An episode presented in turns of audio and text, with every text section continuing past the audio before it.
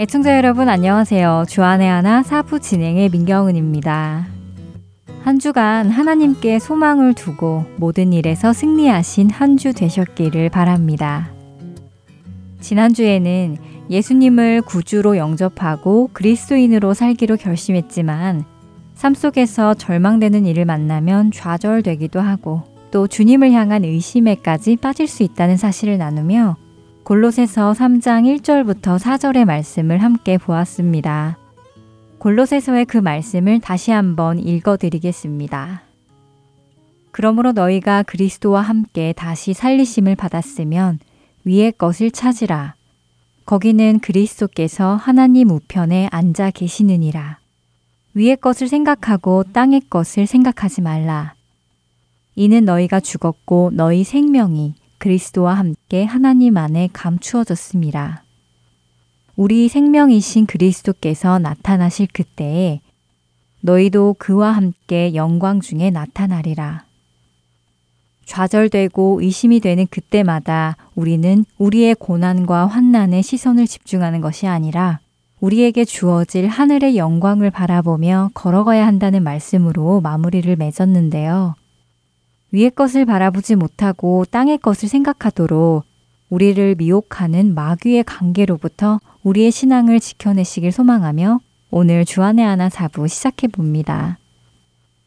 멸망할 세상에서 부름받아 영원한 생명이 있는 천국으로 가는 그리스도인들은 도착지인 천국에 갈 때까지 믿음의 여정을 하게 됩니다. 그 믿음의 여정 속에서 우리는 참 많은 것들을 만나게 되는데요. 지난 시간에 나눈 좌절되는 일이나 절망하게 되는 일뿐만 아니라 때로는 기쁜 일, 즐거운 일도 만나지요. 하나님께서는 한 명의 성도를 세상에서 불러내셔서 그 믿음의 여정을 가도록 하시고 그 안에 이 모든 일들을 만나도록 허락하시는데요. 그 허락하시는 이유는 무엇일까요? 찬양 함께 들으시는 동안 한번 생각해 보시기 바랍니다.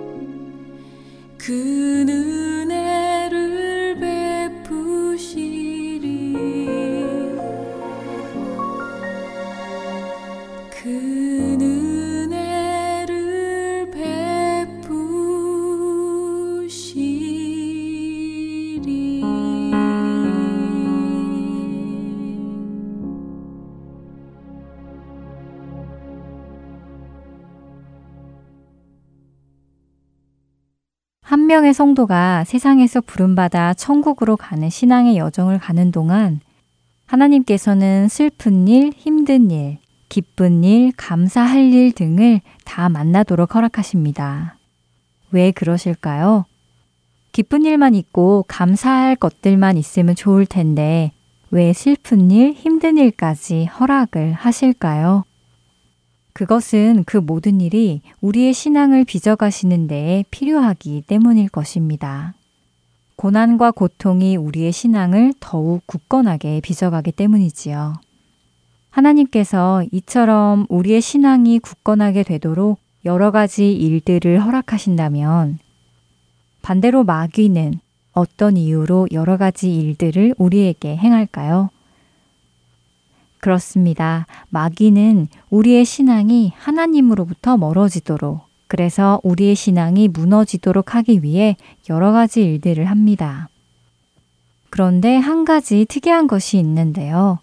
우리는 흔히 마귀는 우리 눈에 나빠 보이는 일들만 한다고 생각합니다. 하지만 실제로 마귀는 그렇지 않다는 것인데요. 우리 눈에 나빠 보이는 일뿐 아니라 우리 눈에 좋아 보이는 일들까지도 한다는 것이지요. 고린도후서 11장 13절과 14절은 거짓 사도와 속이는 일꾼들이 자신을 그리스도의 사자로 가장한다고 하시며 이런 일은 이상한 일이 아니라고 말씀하십니다. 사탄도 자신을 광명의 천사로 가장한다고 말씀하십니다. 이것은 참 중요한 사실인데요. 마귀는 우리 눈에 나쁜 모습으로 오는 것만이 아니라 좋은 모습으로 광명의 천사의 모습으로도 올 수 있다는 것이기 때문입니다. 그런 모습 중에 한 예를 든다면요. 종교 행위가 있을 것입니다. 예를 들면 열심으로 예배를 드리고 열심으로 봉사를 하고 열심으로 기도를 드리는 행위들 말입니다. 아니, 예배를 열심히 드리고 열심히 봉사하고 열심히 기도하는 것이 어떻게 나쁠 수 있다는 거야 라고 생각하실 수도 있는데요. 분명 예배와 봉사와 기도는 참으로 아름다운 신앙의 모습입니다. 그러나 예수님께서 이 땅에 오셨을 때 예수님과 가장 많이 마찰이 있었던 바리새인들은 열심히 예배드리고 열심히 율법을 지키며 열심히 기도하던 사람들이었습니다. 그러나 그들은 예수님을 거부했을 뿐 아니라 예수님을 이방인의 손에 넘겨 십자가형에 처하도록 했지요. 예배를 드리고 율법을 지키며 기도하는 것들이 자신들의 예배의 주인이신 또 그 대상이신 그 하나님을 거부하고 죽이게까지 된 것입니다. 참 아이러니하지요. 그래서 우리는 주의하며 분별해야 하는데요. 그렇지 않으면 우리도 그런 잘못을 우리도 모르게 저지르게 되지 않을까요?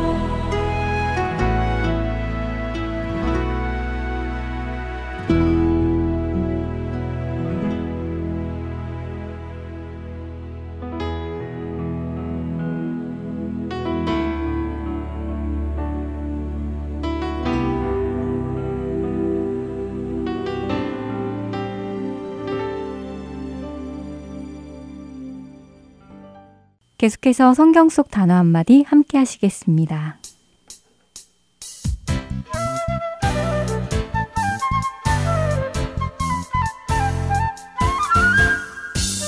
여러분 안녕하세요. 성경 속 단어 한마디 진행의 이다솜입니다.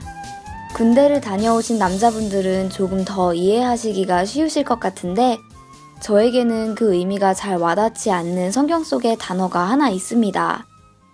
무슨 단어인가 하면요. 바로 파수꾼이라는 단어입니다.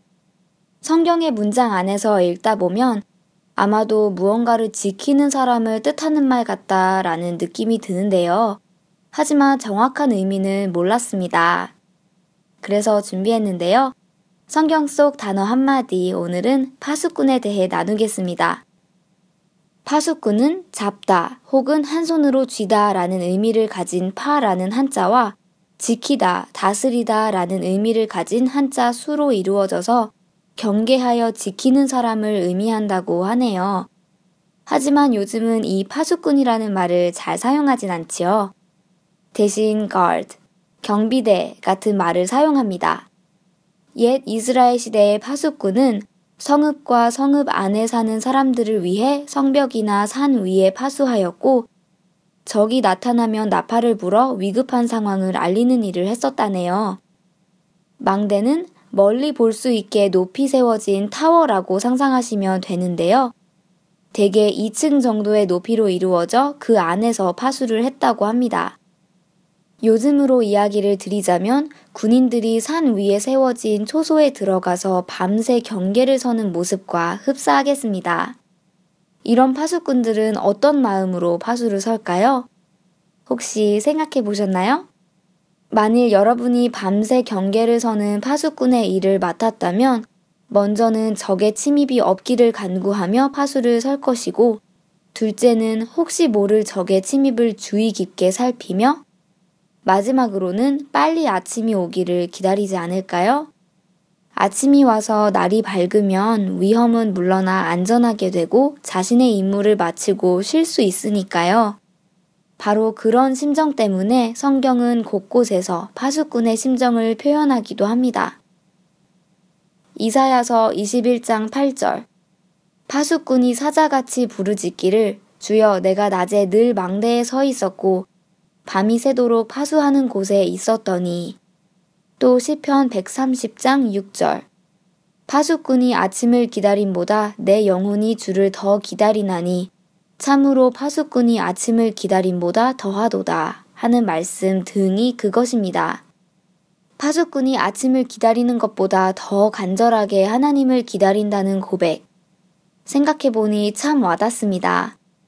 우리 안에 파수꾼이 아침을 기다리는 것보다 더 간절히 하나님을 기다리는 마음이 있기를 소원해 봅니다. 또 하나님께서는 에스겔 선지자를 이스라엘 족속의 파수꾼으로 세우셨다고 에스겔서 3장 17절에서 말씀하시는데요. 파수꾼은 적의 공격을 살피고 위험을 백성들에게 알리는 역할을 하는 사람이니 에스겔이 이스라엘의 영적인 파수꾼의 역할을 맡은 것을 표현하신 것이겠지요. 하나님께서는 에스겔에게 공의의 길에서 돌이켜 악을 행하는 이스라엘 사람들에게 멸망의 위험을 알리고 그들의 영을 깨워주는 역할을 하라고 말씀을 하신 것입니다. 그리스도인들은 어떤 면에서 이 시대의 파수꾼들이기도 합니다.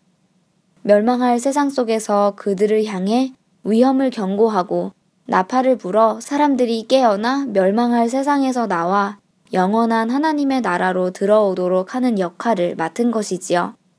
바로 그 역할이 여러분과 제게도 맡겨진 것입니다. 다음 한 주간도 그 역할을 잘 감당하는 우리 모두가 되기를 소원하며 성경 속 단어 한마디 여기에서 마치겠습니다. 여러분 안녕히 계세요.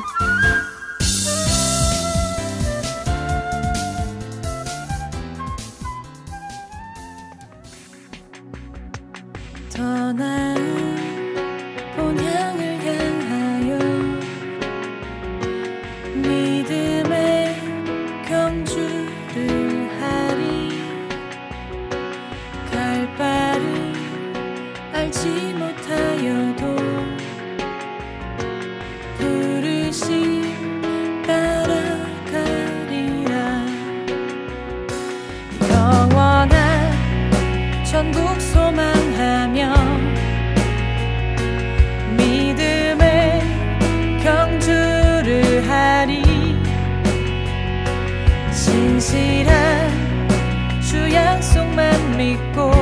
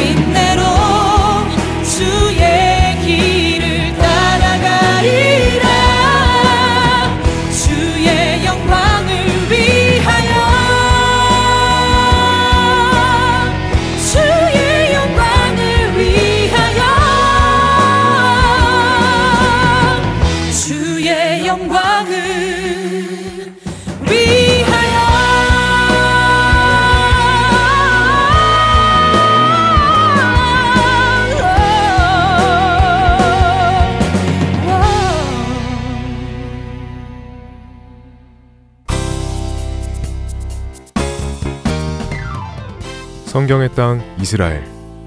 그 땅을 알지 못하고 성경만 읽을 때 우리가 놓치는 것들이 있습니다. 성경의 지리적 배경과 역사적 배경을 함께 공부하며 다윗의 일생을 따라 성경 속으로 여행을 떠나는 프로그램. 베들레헴에서 예루살렘까지. 이스라엘에서 사역하시는 유병성 목사님께서 주안의 하나 일부에서 여러분을 초대합니다.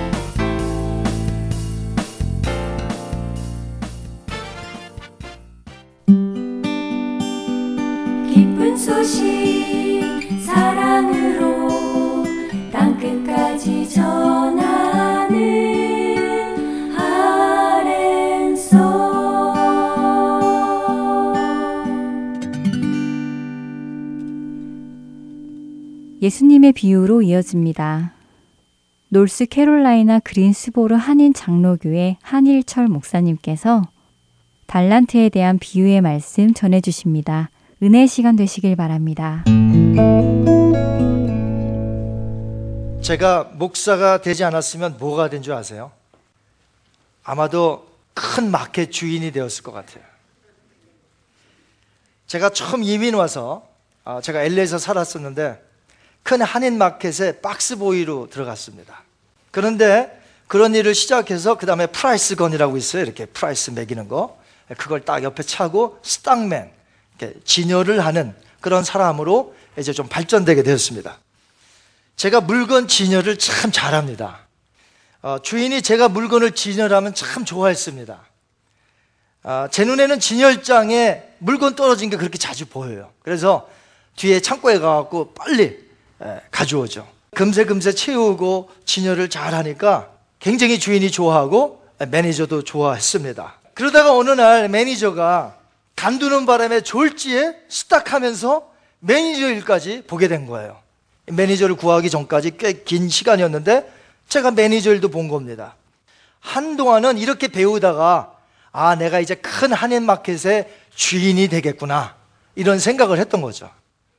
하지만 하나님께 소원한 곳이 있고 신학교를 갔습니다. 그래서 목사가 되어 지금에 이르는 것이에요.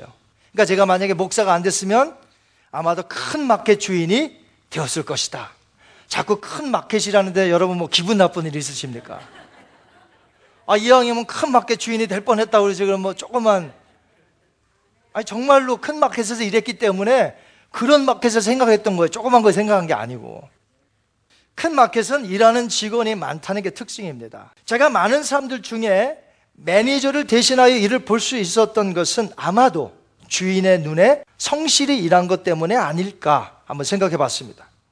만약 제가 주인의 입장이라면 수많은 직원들 중에 어떤 자를 기뻐했을까 한번 생각해 봤어요. 내가 주인이라면. 맡은 일에 최선을 다하는 직원. 그 주인에게 유익을 끼치는 직원. 그런 직원을 주인들이 좋아하지 않겠습니까?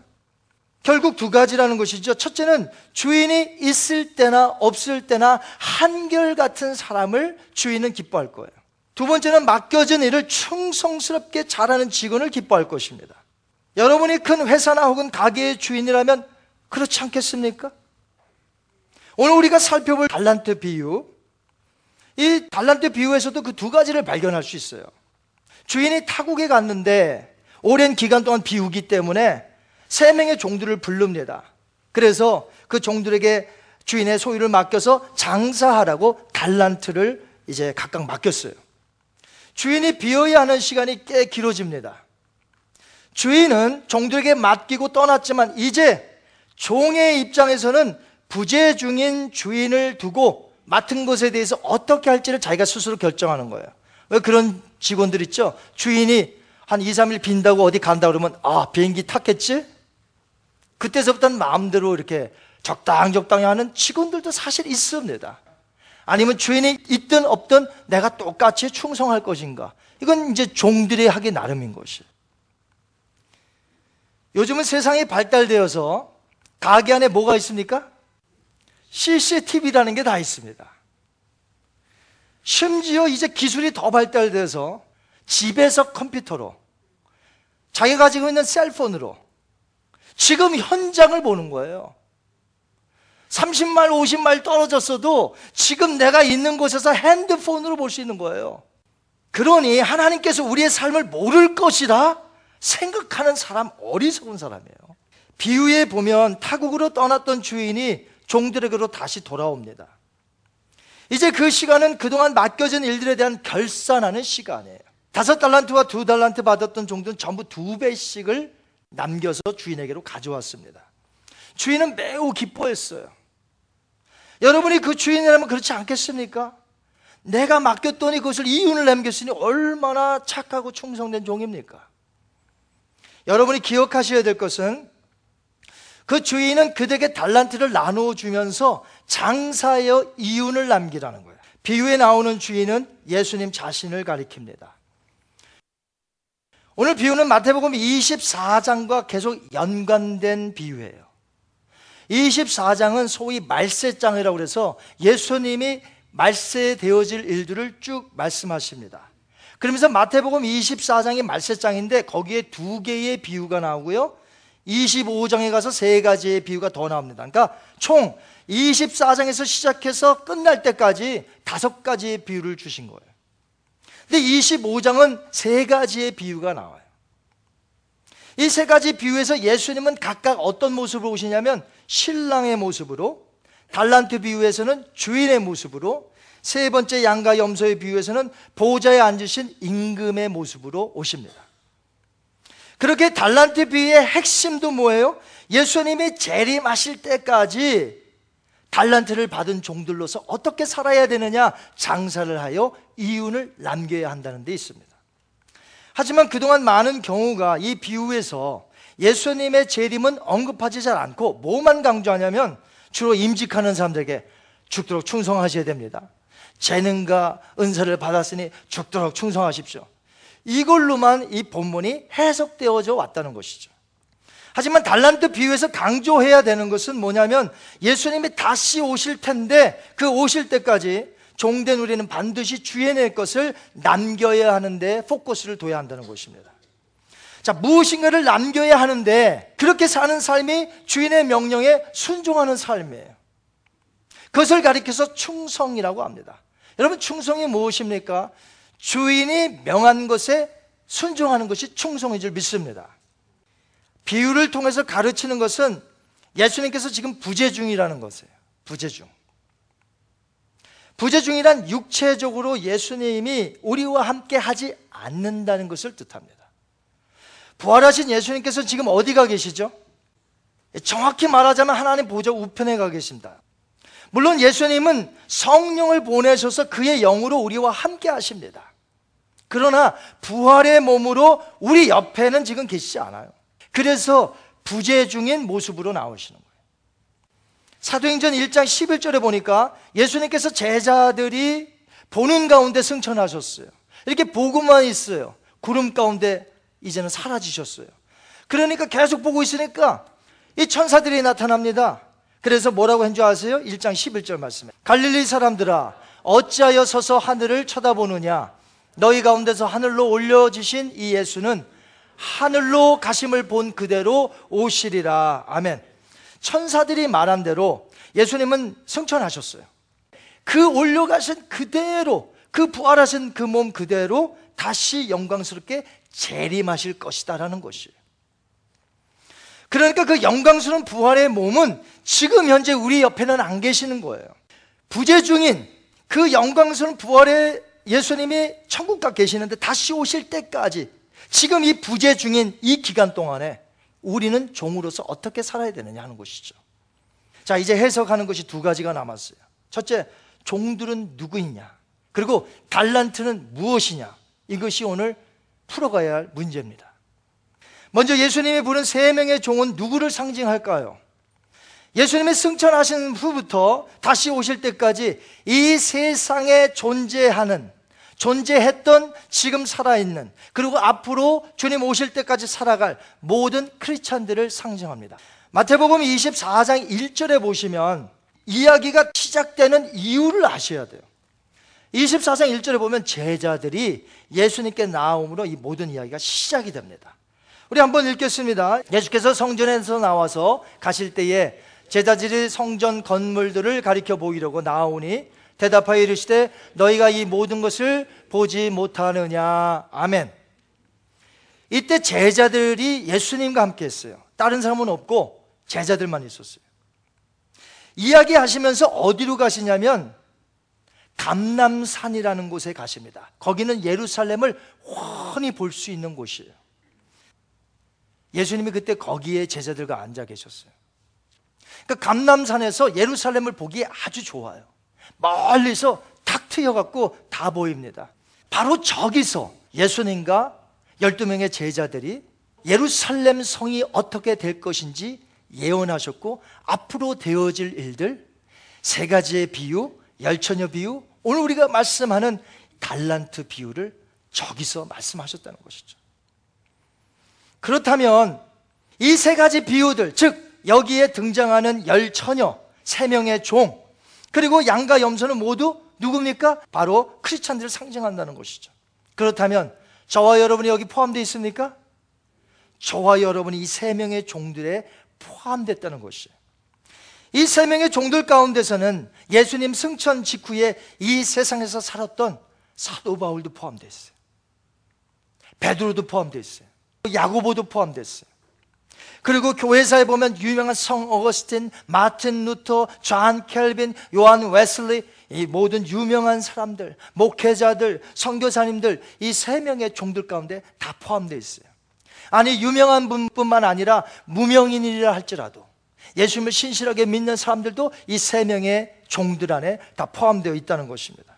그러나 이 세 명 가운데는 예수님을 배신한 가론 유다와 같은 사람도 있다는 것입니다. 예수님을 알지만 그동안 팬으로 따라다녔던 자기는 예수님의 제자인 줄 알았는데 알고 보니까 팬이에요. 착각했던 사람들. 예수님을 믿는 줄 알았는데 믿지 않았던 사람들. 이런 사람들도 이 세 명에 포함되어 있다는 것입니다.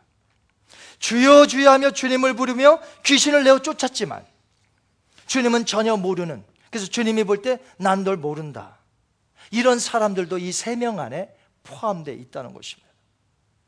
이토록 예수님이 달란트를 맡긴 종들은 주님을 다 아는 자들이라는 거예요. 그래서 이 세 비유를 보면 나중에 갈려지는데 전부 똑같이 생긴 사람들. 맨 처음에 열천이에요. 근데 둘로 나뉩니다. 똑같이 달란트 받았어요. 근데 둘로 나눕니다. 양과 염소, 목자들에 의하면 같이 풀어놔요. 낮에는. 그러다 밤에 되면 따로 우리에 가둡니다. 그러므로 이 세 비유에 보면 전부 똑같았었는데 갈라질 때는 달라진다는 것이죠. 세 명의 종이 누구인지 알았다면 이제 가장 중요한 것이 남았어요. 달란트가 뭐냐 이거 달란트. 25장의 세 가지 비유에서 우리는 그 해답을 찾을 수 있습니다. 이 25장의 세 가지 비유를 같이 봐야 돼요. 그래서 먼저 사람이 영생에 들어가면 예수 그리스도를 나의 구세주와 왕으로 믿어야 될 줄 믿습니다. 내 행위로 가는 거 아니에요. 내 어떤 의로운 행위로 천국을 기어 올라가는 게 아니라는 것이에요. 무슨 암벽 타듯이 내 힘으로 올라가는 게 아니에요. 철저히 그리스도의 피로 믿음으로 들어가는 것이 하나님의 나라인 줄 믿습니다. 그렇기에 예수님을 믿어 구원을 받은 자라면 어떻게 이 세상에서 사느냐 하는 것에 강조점을 둔 것이 바로 마태복음 25장이에요. 그럼 구원 받았으면 어떻게 살아야 하느냐 하는 거예요. 쉽게 얘기하면 내가 구원 받았어요. 어떻게 살아야 돼요? 내가 이 비행기를 타면 미국으로 갈 줄 알아요. 근데 안 타요. 죽었다 깨도 미국 못 가요. 알아요. 비행기 타면 조종사가 있고 스튜어디스가 있고 밥도 주고 다 알아요. 연료도 꽉 차 있고 비행기도 튼튼하고 의자도 좋고 다 아는데 그 비행기를 타야 미국 오는 거예요. 무슨 말인가 하면 내가 구원받은 자라면 구원받은 자의 행실이 나올 수밖에 없다는 것이 마태복음 25장의 세 가지의 비유인 것입니다. 열 처녀의 비유에서 보여주는 것은 내가 구원받은 자라면 예수님의 재림을 항상 준비하며 기다려야 된다는 것이에요. 세속에 물들지 아니하고 이 어두운 세상에 내 자신을 맡기지 아니하고 예수님 오심을 믿고 기다리며 준비해야 하는 자가 들어간다는 것이 어딜요? 천국을. 왜? 구원받은 자는 그렇게 산다는 것이. 세 번째 비유인 양과 염소의 비유에서는요, 뭐라고 하는지 아세요? 구원받은 자라면 예수님의 재림 때까지 내가 이웃을 돌보는 거예요. 그 어려운 사람을 내가 돌봐줍니다. 사랑으로 돌봐줍니다. 내 물질로 돌봐줍니다. 그런 자가 천국에 들어간다는 거예요. 그렇지 않은 자는 못 들어간다는 거예요. 왜? 내게 믿음이 있다 하면서 행하지 않았기 때문에. 그렇다면 이제 하나 남은 달란트 비유에서 무엇을 가리킬까요? 이 달란트가 무엇일까요? 달란트로 장사의 이윤을 남기라는 게 무엇일까요? 이것은 한번 따라하십니다. 복음 전파. 구원받은 사람이라면 나가서 받은 사명을 전하여 복음을 전한다는 것입니다. 그래서 달란트는 복음 전파예요. 우리에게 남긴 가장 큰 사명이 뭡니까? 우리 예수님께서 우리에게 딱 하나만 고르라면 뭘까요? 영혼을 구원하는 일이에요. 복음 전파할 줄 믿습니다. 예수님은 십자가에서 죽으시고 부활하심으로 우리에게 가장 기쁜 소식인 복음을 허락해 주셨어요. 여러분 복음 받으셨습니까? 그리고 승천하시면서 복음을 받은 그 제자들에게 어떻게 명령하셨죠? 전하라는 거예요. 가서 전하라는 거예요. 사도행전 1장 8절을 한번 보겠습니다. 오직 성령이 너에게 임하면 너희가 권능을 받고 예루살렘과 온 유대와 사마리아와 땅 끝까지 이르러 나의 증인이 되리라. 아멘. 여기에 이르러 예수님께서 마태복음 28장 20절에 가서 이것은 우리가 믿는 모든 크리스찬에게 주신 말씀이에요. 제자들에게만 주신 말씀이 아닌 것이 제자들은 한 시대만 살았잖아요. 어떻게 땅 끝까지 이르러요? 그러므로 이 말씀은 제자들도 그 제자들이 또 제자 삼고 그 제자들이 또 제자 삼아서 2000년이 흘렀습니다. 그럼 우리들이 그 제자가 되는 거예요. 그래서 우리는 가서 복음을 전해야 되는 거예요. 땅 끝까지 이르러 예수님의 증인이 되는 것이. 예수님께서 성령이 임하시면 나가서 증인으로 살라고 하셨어요. 실제로 120명의 성도들을 한번 생각해 보세요. 성령이 임했습니다. 그곳에 성령이 임하자 120명이 어떻게 한 줄 아세요? 기도만 하고 있지 않았어요, 이제는. 그전에는 기도만 했어요. 그러나 성령이 임하니까 어떻게 했어요? 나갔습니다. 어떻게 나갔냐면 오순절 날 되면 수많은 유대인들이 디아스포라들이 각 처에서 몰려들어요. 예루살렘으로. 그래서 나간 겁니다. 하나님께서 주신 텅, 언어로 그 사람들에게 복음을 전한 거예요. 그런데 오늘 비유 15절 하반절에 보니까 주인이 그들에게 달란트를 각각 주고 떠나자. 어떻게 됐어요? 두 명의 종은 어떻게 했습니까? 16절 보세요. 다섯 달란트 받은 자는 바로 가서 그것을 장사하여 또 다섯 달란트를 남기고 바로 가서 immediately 바로 가서 성령이 임하면 너희는 내 증인이 되리라 성령이 임하니 그들은 바로 가서 복음을 증거했던 것이죠 주인이 맡겨주자마자 종은 바로 갔습니다 성령이 임하자 곧바로 나가서 복음을 전한 것과 똑같다는 것이에요 즉 구원받은 성도라면 어떤 사람이냐? 복음을 전하는 이 사명을 중요시 여기는 사람이 구원받은 사람이라 이 말이에요. 여러분이 아무리 입으로 고백해 보세요. 주여 주여 해 보십시오. 주님은 난 널 모른다. 왜 그걸 모르십니까? 내가 예수님을 믿는다면 행동으로 살아야 되는 거예요. 여러분 예수님을 어떻게 믿었습니까? 성령 없이 예수님을 영접했다? 말도 안 되는 이야기예요. 성경엔 그런 거 가르치지도 않아요. 성령이 아니고는 내가 예수 그리스도를 주로 시인할 수 없다고 하셨어요. 여러분 예수 그리스도를 시인하십니까? 나의 왕으로 나의 구세주로 시인하십니까? 그렇다면 여러분에게 누가 임했다는 거예요? 성령이 임했다는 거예요. 성령이 임한 사람이 어떻게 복음 전토를 안 하냐 하는 것이죠. 내가 성령을 받았고 예수님을 고백하는데 전도를 어떻게 안 하냐 이거죠. 어떤 사람이 충성하는 사람이냐? 우리 예수님께서 가장 큰 사명, 이거보다 더 큰 사명이 없어요. 그래서 우리가 이렇게 전도하고 선교하는 겁니다. 우리의 모든 것을 쏟아서 하는 것입니다, 여러분. 우리 주님이 그렇게만 명령 안 하셨어도 우리는 안 해요. 할 필요도 없고요.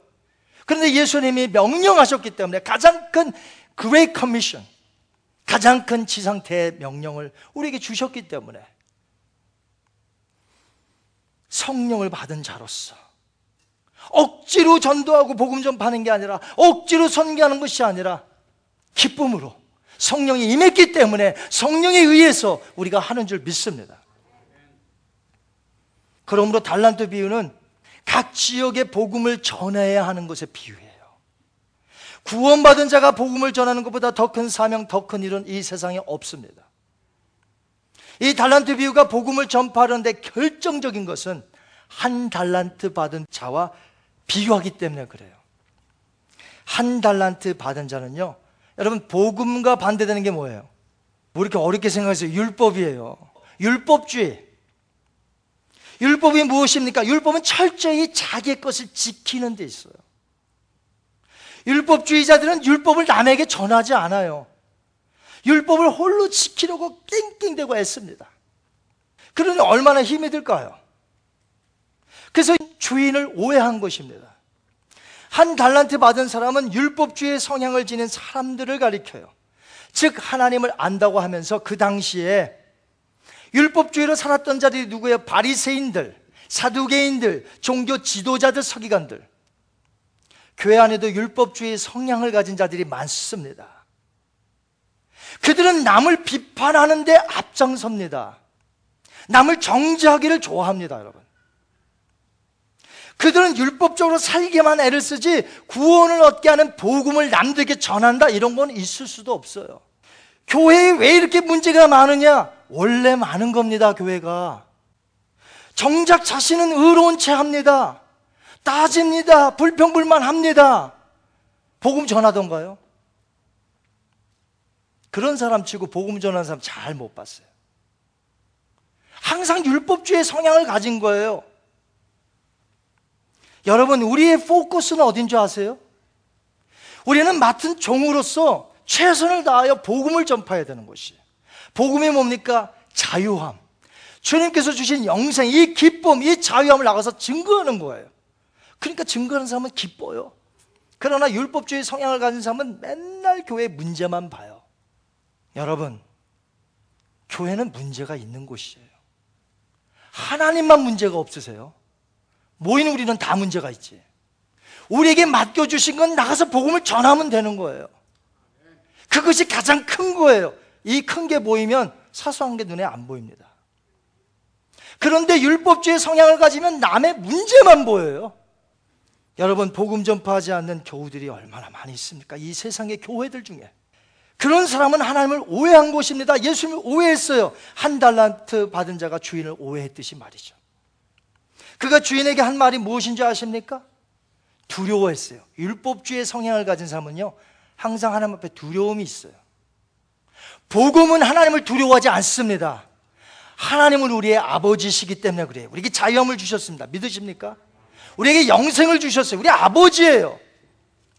우리 한 달란트 받은 자가 주인에게 뭐라고 했는지 한번 볼까요? 한 달란트 받았던 자는 와서 이르되 주인이요 당신은 굳은 사람이라 심지 않은 데서 거두고 해치지 않은 데서 모으는 두려워하여 나가서 당신의 달란트를 땅에 감추어 두었나이다. 보소서 당신의 것을 가지셨나이다.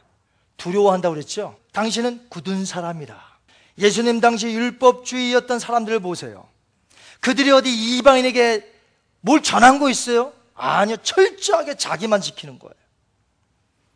그들은 하나님의 율법을 꼼꼼하게 보존만 했습니다. 하나님의 계시의 말씀을 나누는 일 이런 거 없어요. 오히려 그 율법대로 살지 못함을 보고 자기는 의롭다고 하지만 항상 마음속에 두려움이 있는 거예요. 두려움이 있어요. 하나님에 대한. 그런 자는 복음이 없습니다. 그 사람에게는 복음이 없기 때문에 복음을 전하지 않는 것이에요. 그래서 그는 악하고 게으른 종이 되는 것입니다. 주인 대신 예수님의 원래 뜻은 모른 채 예수님을 오해하여 신앙생활을 했기 때문에 악하고 게으른 종이 된 것이에요. 결국 그런 자는 복음과 상관이 없기 때문에 어디로 가요? 지옥으로 가요. 오늘 여기 슬피 울며 이를 갈며 있으리라. 여기 이것이 지옥에 대한 묘사입니다. 십자가와 부활의 능력을 전혀 모르고 자기의 의로 살아보려고 했으니 당연히 복된 구원의 소식을 남들에게 전할 수 없었겠죠. 자신도 안 믿는데 어떻게 전해요? 그렇게 달란트는 단지 우리에게 주신 은사와 재능대로 일하여 충성하자는 그런 메시지가 아닙니다.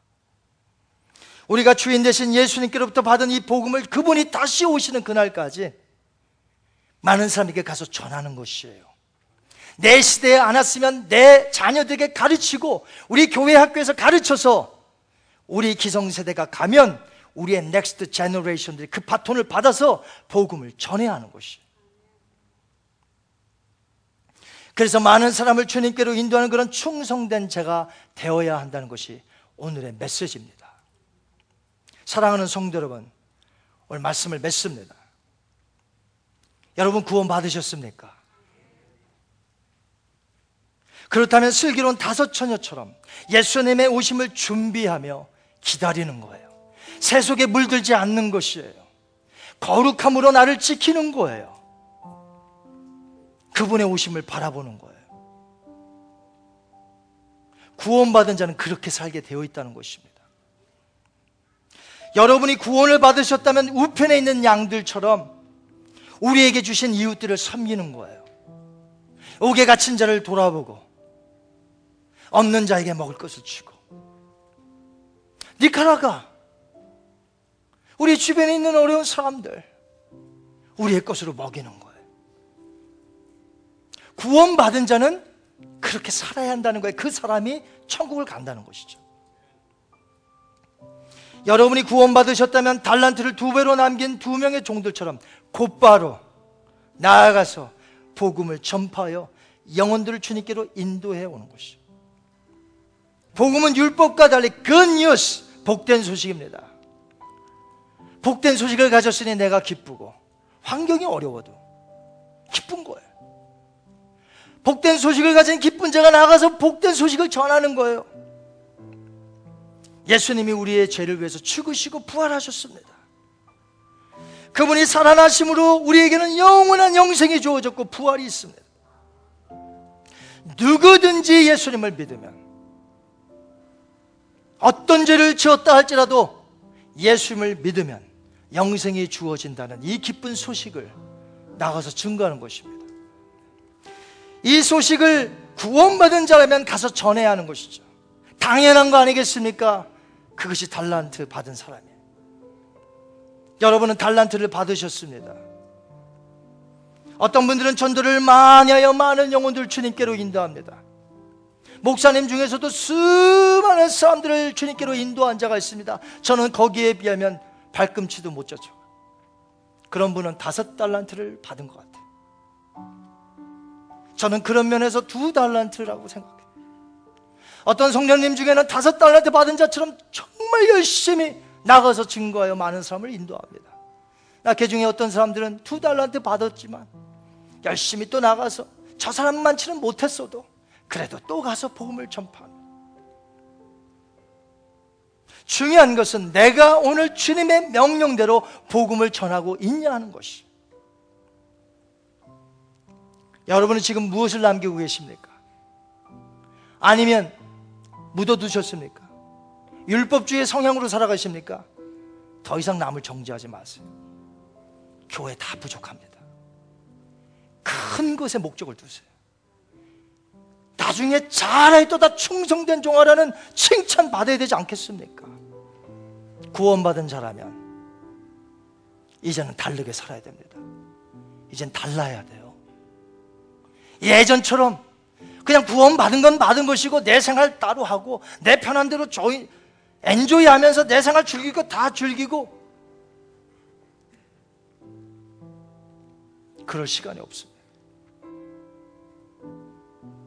이건 구원에 관한 문제입니다. 내가 구원 받았느냐 하는 것이 영생에 대한 문제입니다. 우리 오늘날 사람들의 화두가 무엇이죠? 주제가 모이면 뭐예요? 건강이잖아요. 얼마나 오래 사느냐, 건강하게. 제가 가르쳐 드릴게요. 영원히 사는 방법을 가르쳐 줄게요. 질병도 없고, 고난도 없고, 죄도 없는 영원히 사는 방법을 가르쳐 주겠습니다.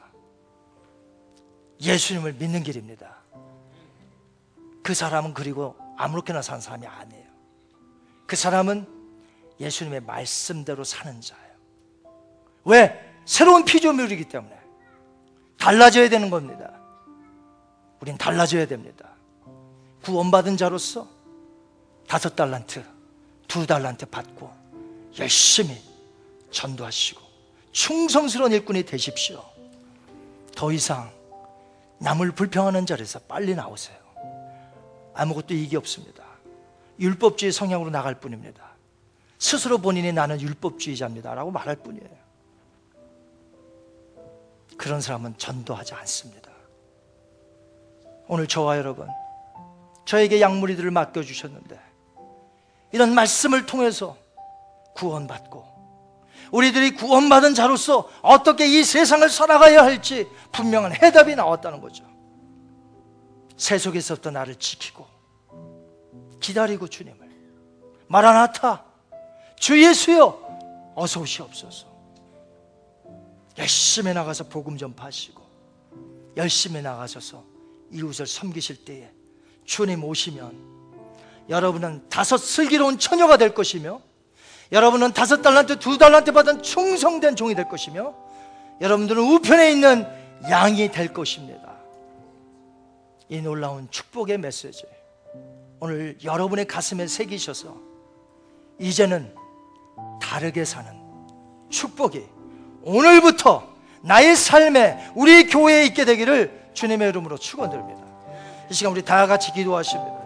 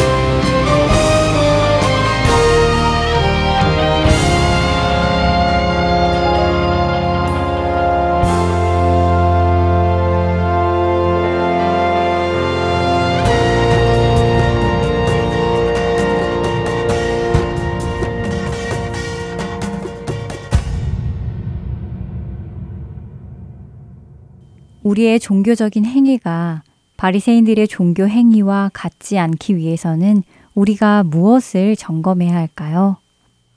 어떻게 하면 열심으로 드리는 예배와 기도, 그리고 봉사가 자칫하면 오히려 마귀에게 이용당하여 우리를 주님으로부터 멀어지게 할 수도 있을까요? 그것은 그 행위와 동기와 목적을 살펴보아야 알 수 있습니다. 다시 말하면 열매로 구별할 수 있다는 것인데요. 바리새인들은 종교적인 행위를 통해 자신들이 의롭게 된다고 믿었습니다. 그리고 그것들을 잘 지키면 지킬수록 더욱더 의로운 사람이 된다고 믿었지요. 그래서 그들은 종교적인 행위를 통해 자신들의 의를 드러내게 되었고 자신의 의로 천국에 간다고 믿게까지 되었습니다. 그러나 참된 종교적인 행위는 그 반대에서 나오지요. 내가 행위를 통해 의롭게 되는 것이 아니라 오히려 의롭지 않은 나 같은 죄인을 하나님께서 그 아들의 피로 용서하시고 깨끗하게 하시고 의롭다 해주셨기에 그 은혜에 감사하여 그분을 예배하고 그분과 기도로 대화하며 그분의 몸인 교회를 봉사로 섬기는 것이지요. 이렇게 은혜가 감사하여 하는 종교적인 행위는 결코 우리를 의롭게 만들지 않고 우리의 시선이나 나 자신의 의에 집중하지 않게 되며 모든 일을 이루신 예수 그리스도께 집중하게 되는 것입니다. 우리는 우리의 행동을 잘 살펴보아야 할 것입니다. 나의 예배와 기도, 그리고 봉사의 동기와 목적이 무엇인가? 그 행위들을 하고 난 후에 나는 어디에 시선이 가는가? 내가 주님께 더 가까이 다가가게 되는가? 은혜를 더욱 사모하게 되는가? 아니면 이 정도 하면 괜찮은 신앙이지, 남들도 존경할 만한 본이 되지, 하나님도 인정해 주실 거야 하는 생각이 드는가 하는 점검을 해봐야 할 것입니다.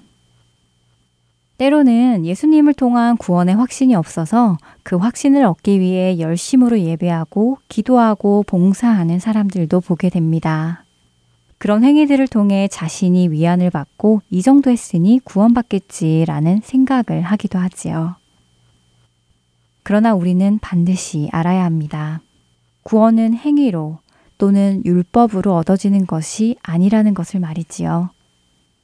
온 마음을 다해 열심으로 예배드리고 기도드리고 봉사하는 것이 겉으로 보기에는 좋을 수도 있지만 마귀는 언제든지 그 좋은 것도 우리를 하나님에게로부터 멀어지게 할 수 있다는 것을 기억하시기 바랍니다.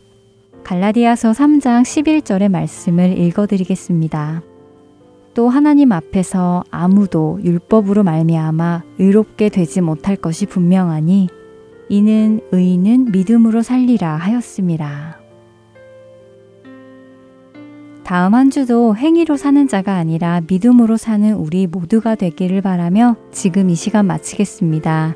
주안의 하나 사부 함께 해주셔서 감사드리고요. 저는 다음 시간에 뵙겠습니다. 안녕히 계세요.